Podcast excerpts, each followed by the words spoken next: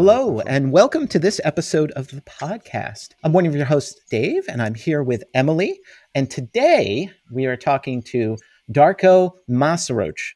Messed it up. Uh, Emily did it better. It's Darko Mesarosh. So Darko Masarosh. Halloween. All right, so I said it.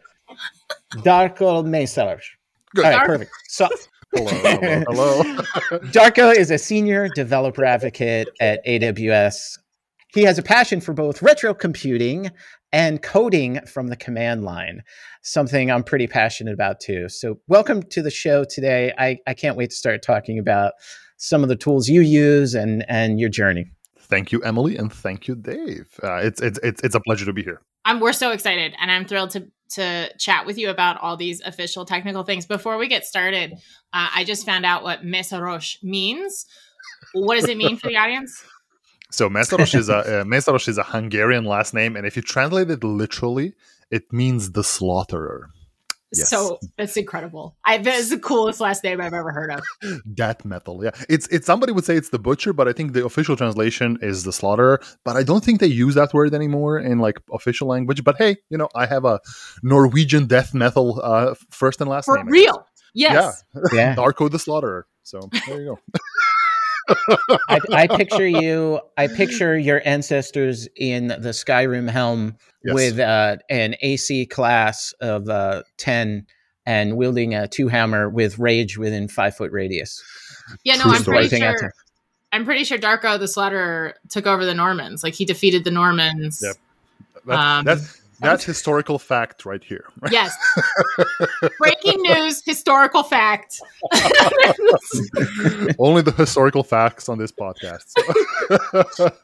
Love it. Why don't we start? Like, why don't we start with that? Let's talk a little bit about Serbia. Like, I'm super curious your journey and growing up. Did you have access to Commodore, or was that something the computers you got into as time went by? So I, as you said, I come from a country called Serbia. It's a small little dinky little country in the Balkans, East Southeast Europe. Wonderful place. Um, depends who you ask, but it's I've I've actually changed four countries without ever moving. So my country changed four times underneath me. It's never- wonderful. yeah. yeah it's wonderful but here's the thing like when i was born um we could we were relatively well off when i say well off i mean a country was relatively well off and um my my father bought me a commodore 64 so it was a commodore 64c it's one of those Yeah, yeah, modern the white models one, of yeah. the white Yep. ones yeah and it was in 1990 i think he bought it for me it, it, it came from west germany at that time and um That's wild. yeah, and due to the politi- political situation and economical situation of the of the region, that was my first and only computer until 2001. Oh my goodness! While the kids in the West were doing their AOLs and whatever you did in 1999, I had my Commodore 64 and my BASIC and, and all that fun stuff. So I, I kind of grew up with uh, with like limited compute um, access. My first time accessing the internet was in 2000 and I think two or three. I never been on the internet before that. And uh, the first PC I got was in 2001, and it was a 486 running Windows 95. So uh, I started off very, very, very early. well, with very uh, early computing, but in a, in a in a modern sense, like That's amazing. And just so we're covering because all historical facts on this developer podcast, what what were the four countries that changed? Like what actually happened to Serbia so- in that time? So, you know, I, I was born in a country called the Socialist Federal Republic of Yugoslavia. It was a country Aw. consisting of six republics, your wonderful Slovenians, Croats, Bosn- Bosnians, Montenegrins, and Macedonians. All of a sudden, horrible war came up. The country broke up. All of a sudden, it wasn't Socialist Federal Republic of Yugoslavia. It was just Federal Republic of Yugoslavia. Until 2000, uh, until 19, no, when, when did it, when, when the next change happened? 2003. Yes. All of a sudden, it's no longer Yugoslavia, it's Serbia and Montenegro. then a couple of years later, it's no longer Serbia and Montenegro, it's just Serbia. So I, I had to, had to had to learn a bunch of different flags, a bunch of different anthems, and a bunch of different names of uh, uh, ways of calling my country a country. So yeah, it's uh, it's it's a t- little fact I like to use with people. That it changed Yeah, I- names more than a VC backed startup. Exactly. Yeah. So I, I have been waiting to use that sound effect for so long. I didn't want to uh. tell. I wanted to be a surprise. They, you, you, I needed that you, you, you need an actual drum set behind you just to do that. Oh. I deserved it too. I did. it was just it was perfect because there was just that little bit of like silence where she was like, "Did I say that right?" And then it was like, "Boom, Trump." Oh, oh, I'm gonna, get tears in my eyes. It made me feel good. It's amazing. Sorry, Emily, at your, at your expense. That was uh, I was beautiful. looking forward to doing that. Um, so I remember, it, was it the Yugo too? Because I remember growing up with the car. Yeah, there was a yeah. Yugo. So yeah, the Yugo like, was. we were we were i remember looking at yugos so we had an indirect relationship uh, back then with our commodores as i had my commodore going to look at yugos you were working on your commodore exporting yugos so exactly. I, pretty I, good. Well, my mom used to own a Yugo. It was, uh, I think, it was our main car until again 2007, eight, or something like that. It it was a car beyond its time in the worst sense. So yeah, Right. you have not missed anything if not buying a Yugo, at least in the 90s or the 2000s. yeah well it was incredible to get a, a car for that price Indeed, Uh, I think four thousand know, dollars or something and- like that back then. yeah. Yeah, and that was kind of the market what we could afford for a family car for like how i grew up so yeah it was yugos and and toyota there was like this brand new toyota that was super affordable too that we were both looking at i want to say it was corolla I don't even know if they make it uh, anymore, but I remember the Yugo being like its uh, competitor. There's a whole story about the Yugo imports in the U.S. How a single company imported a bunch of them, and then it, it, it's a wonderful story. But um, it's it's not a wonderful car. It is a cheap car Yeah. for a reason. So, uh, but yeah, Yeah. it's um, it is something special where I come from. People took Yeah. pride in the crappy car. No, Yeah, well, I don't- mean, that's they're not produced anymore. So you you've got a Commodore. You're programming in BASIC. Everything is Yes, I command line. You know, line numbers and everything back then. Uh, you're hitting the internet. How did your journey go? Did you kind of start out like a sysadmin uh, and and move? How did you how did you get into the the cloud space? Can, can can I tell you what was my so my my my childhood dream? I was I was like s- Please. eight eight or nine years old. Uh, my mom used to work in a company. They had computers. It was amazing. They had people who would fix those computers. So as a child, is like nine or eight, I would I would dream of a day when I would have a laptop. Not because it's a laptop, but because a laptop I can have next to my bed, and somebody can wake me up in the middle of the night to fix somebody's computer from my bed. Like that's the that's the operations engineer's worst dream. It was my like my longing dream when I was six or eight. So Yeah. so Forget pagers going off at midnight. No. We've got laptops You next want to someone physically waking you up. I literally wanted somebody to wake me up at 3 a.m. so I can fix it from my bed from the laptop. And if I can't do it, I would drive in my car, whatever it was, a Yugo, and go to somebody somebody's company and fix it at 3 a.m. I know it sounds absurd, but uh, that was weird little eight year old Darko. Amazing. So, and and that's kind of kind of how I started. Like I, I wanted Yeah. to go and fix computers, and uh, as a lot of kids back then, I was the the kid who would legally install Windows XP to your computers and and fix your w- virus problems and connect you to the internet, install Yeah. drivers and all those things. And uh, as time went on, I kind of expanded my knowledge from Windows to a bit of Linux to some networking to some servers, and you know, step by step, I got a job as what they used to call a system administrator back in the day. And and my first job as a system administrator, I didn't know what a system administrator was. I just got a job. It was in a government institution, and they just dropped me on my first day and like system administer. There and there was a lot of like trying to figure out stuff, Root like access. just root access. I think we had two Ubuntu seven servers back then, and I didn't know Linux well enough to use them. So it was a lot of trial and error for me, and uh, just kind of trying to figure stuff out as I go. Yeah, that's amazing. Yeah. Yeah it's uh it's it's and, and it's been like like that and um i worked a lot with microsoft networks because uh back then uh i i found find it very easy to work with microsoft products like your active directories your domain controllers your iis's and all those things because it was all point and click. Mhm. and uh, for me that was very simple or easy to approach but my my perceptions changed as I went on. I kind of I kind of got more cozy with the command line. I got cozy with your command line tools, with with the lack of a GUI, with and I don't know why. Like it's, I think I think it boils down to the fact that I I, I enjoy um, being able to see what exactly I do.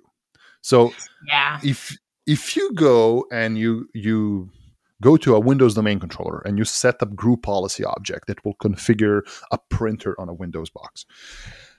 I don't know what's that doing. I know it's going to configure a printer somewhere there, but I would love to see how exactly does it do a thing. So I fell in love with configuration files, a text-based Yeah. configuration files where you define X, Y, and Z, and it's just like, oh, I I know exactly, well, to a point, what this thing I do is gonna do. So this is where my perception kind of changed from like I want to click less, I want to type more, and I want to try to uh, focus down um, the things I do. especially if you're having to support that. Mm-hmm. And, you know, it's so interesting the similarities in our careers. And I think this is not to be a psychologist, but I think playing with all this retro stuff and building old computers is like because you didn't have it growing up. Like Nope, I, all. Uh, my wife was laughing at me when I got a US Robotics 9600 baud modem, and she was like, "Why?" And I was like, "Because I had 1200 baud, and now I have 9600." You know, and it's like, there you, oh, oh, you have one on the shelf. Oh, I love it. It's a There we 9600. go. I still I still remember the commands. I had ATS zero equals one, and that would set an auto answer on the hmm. first ring to my BBS, and then I would chat with people and give myself extra rounds in Space Empire door games, and you know, Okay. so all of that. I'm just gonna I'm gonna pause y'all for normal people listening in. Um, what are you talking about? what do the words mean? so so the modems back then this is my kids would say when i was a boy like is how i tell this is why i'll be a good grandpa someday um so this was super cool like it started out where if you ever watch matthew broderick like war games where analog sound like in fact steve Woz and jobs built they it was called a phone phreak where you would modulate sounds and those sounds would create those frequencies would create different zeros and ones that a computer could understand, right? So a modem, which is a modulator demodulator, was doing that in the beginning, and then eventually it there was this breakthrough, which was digital, which was Hayes, which was this company who came up with the ability to have there were these really high quality. I mean, everything's metal. There's all these cool lights. It's like from a '60s Star Trek episode, and it was very command line. So you had to like if you wanted to hang up, you were literally in like a command line, which they called the terminal, and it was like VTS 100, ANSI, ASCII. If you've ever That's why seen a any terminal of that, is called a terminal. exactly. Yep. Yes. And you would type in like ATH was attention, and then Yep. the H meant hang up, and that's how you would end. So your parents wouldn't be hollering at you that you had you were taking over the phone, right? Yeah. Um, And why why do why why are why are Linux commands ls cd mv? Do you know why they're so short? No. Because you It's would all do from all of those all from Unix. You would do, do all of that through a remote command line or a or a teletype or something that Yeah. would take a lot of bandwidth. So instead of doing copy, you just do CP, and it's much much shorter, much more phone efficient. So and it does, yeah, and it was line by no idea. line. Yep. It would render your screen like you would Line literally see each character get drawn, and it and there was something. Um, I mean, I'm such a nerd. I still do that to this day, where I have these computers over here, and it's a it's a modem that you can plug into any serial port of these old computers that'll convert a Wi-Fi signal. So it'll it'll the modem thinks it's going out over a serial port, so it's sending things out like it's still 1989, uh, and then you hit the internet through TCP/IP. And you see your screen get drawn. Like I can modulate it down to 300 baud It's which was your bit rates per second. How many how many little letters on your screen, you know, could you per get? second Yeah. you get. Yeah, it's fascinating because uh, like I, I I I grew up knowing about these things. Mhm. I had access to TVs and, and and movies and all that stuff when I was growing up, and I would see my generation in the Western world use computers, use the internet, use Commodores, use Apples, iMacs, whatever. And Yeah. I was so fascinated by all of that, and like I could never have it, of course, at that time, and like that's why I have this innate need to collect old computers. So uh, I have a Yeah. garage and this entire room full of like old computers, from various generations, laptops, desktops, monitors, all that stuff. And and I'm I'm, I'm fascinated by Yeah. by the simplicity of some of those things you know um and and and and this is me just putting my i'm not that old but i put my old man hat on and kids these days um, when you have your reacts and your angulars and your whatever frameworks you use for web development there's so much things going on there so much memory being consumed so much Yeah. cpu cycles to draw a box on the screen and then you go back to something like a Commodore 64 or an Atari 2600 or a ZX Spectrum or something like that. And then you have to literally go and like count CPU cycles because you need to be very frugal with your memory, with your with your compute units, uh, because you only have so much. And if you're using like I don't know, like an Atari 2600, most of the things that the Atari does is draws things on screen, and you have like 40 scan lines for the young people out there, the scan line is when your TV stops, uh, when your TV, TV draws a little line on the screen. It's no longer a thing, but it used to be a thing. You have only 30 scan lines out of 576 to do some computing. Everything else is just drawing Mm. on screen. So you have very little and different in Europe. So you were PAL different and in I was Europe as well, NTSC. yeah yeah so it's it's like this wonderful I don't I don't want to call it a wonderful time, but it's this weird time when you have to really pay attention to what does your code exactly do? How does it do it? And can you make it more optimized? Now, I'm not saying that people should go back to writing assembly or anything like that. I think that's preposterous. There's you should value your time more. But I find some solace, some some some comfiness in in writing this low level code by like, oh, I, I made it five milliseconds more optimized for some reason. And yeah, I, I don't know. It's it's a weird thing I do, and I that's hence I love old computers. I love Yeah. it. Y'all are extremely nerdy. Um, the what, Thank you. do you? It is a, it is an interesting conversation though because we are so resource heavy now, and we can because you know we're we can we have all this compute power. Um, we can waste some, but do you all feel that that that lack of efficiency somehow is a lost art, or or that we're losing some kind of finesse in our in our development? I don't think so. You know, because here's the thing: we have so many wonderful engineers out there who do these amazing things with IoT and and your your uh, how how do you call them the there's a word for that uh, people who program embedded development people who work with these small wonderful low power low high efficiency devices. It, there is some art in that and it's not lost and it's going to be here especially in the world of iot but um i think that Yeah. i think it just for for your general bedroom developer Mhm. um, uh, the uh, the the focus has shifted right? They don't have to worry about moving data between registers. They just have to be find the right framework and it'll do all of that for for them. And i, I value that because you want to save your time and do something fast right? Uh, you know even if you look go go back 10 years things have changed so much right? From writing your own uh, how do they call it your own like login and and uh, user authentication mechanism to just using a framework i mean i would never write my own because somebody else has done it much better so there, there are there are differences in those things Yeah. And there's the phrase sometimes you'll hear necessity is the mother of invention, but you also hear scarcity Yeah. is the mother of invention. And I feel like it's more about how we think as human beings when we're writing code. So when you're when you've got unlimited resources and you don't need to think about it, you can Yeah. be sloppy. Yeah. Uh, but agree. when things break, you know, you think how many how many K and RAM was it to get people on the moon? I remember four, hearing four, four kilobytes four kilobytes the nasa apollo 11 11 yeah uh, they had only four kilobytes on their computer which was on board the the the, the saturn v rocket so it, it's insane like 4k you can count to four kilobytes it's fascinating so you know uh, four thousand ninety six, it- That's a great way of putting it. yeah which was the like color palette of the Commodore Amiga. the atari 2600 a console i never owned had 128 bytes of Yeah. ram you can count i can count to 128 while we finish this thing so Yes. it is it is interesting how how you know much limited space you have but you know again sometimes scarcity is the mother of invention as you say like you, you Mhm. try to to make your way around it i remember my my my my first pc back in 2001 was a 486 on a 100 megahertz 16 megabytes of ram and a 1 gigabyte disk I couldn't play MP3s.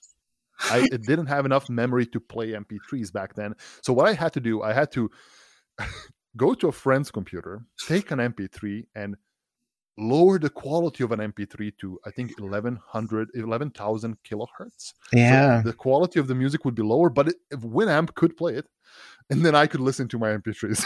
Amazing. so it worked. I got my music, but it wasn't the, the best quality, right? And we're out of time on this episode, so we'll make this a two-parter, and we can get into more detail on on everything with the command line.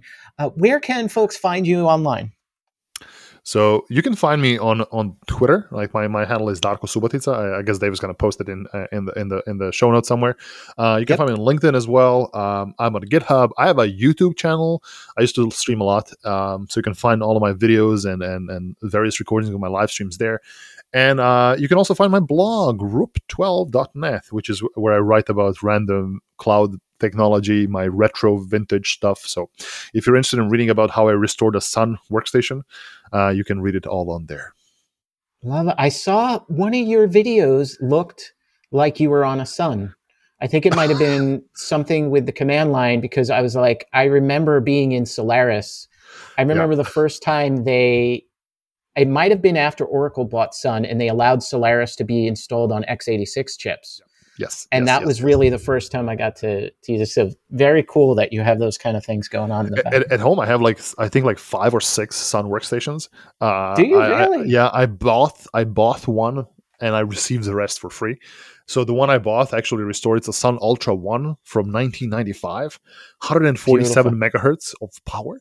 Uh, it runs Solaris 8, so it runs it runs a it's a SPARC system, so it has runs Solaris 8 on it, and it's it's a wonderful hunk of metal that used to be very expensive back in 1995. Oh, yeah. I believe it was like fifteen thousand dollars back in 1995 or something like that. But it's it's it's it's a, it's a fascinating little machine, and I have I have a, I have a, I have a, I have a um, like a blog post written on, on, it how I restored it to an extent. Um, oh, wow, I'll I'll I'll add that to the show notes because our listeners definitely know what you're talking about when you're when you're talking about Sun and and that space. And I had um I got the chance to actually work on one back when I was in pharma and it was doing it's called blast where it's like genetic research and dna sequences. And this oh gosh this is like 2003 2004 and suddenly we got linux uh, clusters. And you could get like a 50 node linux cluster for the price of a sun workstation and suddenly it could do things in parallel way way faster and that was just a pre cloud right? Now i mean you could do with with power so.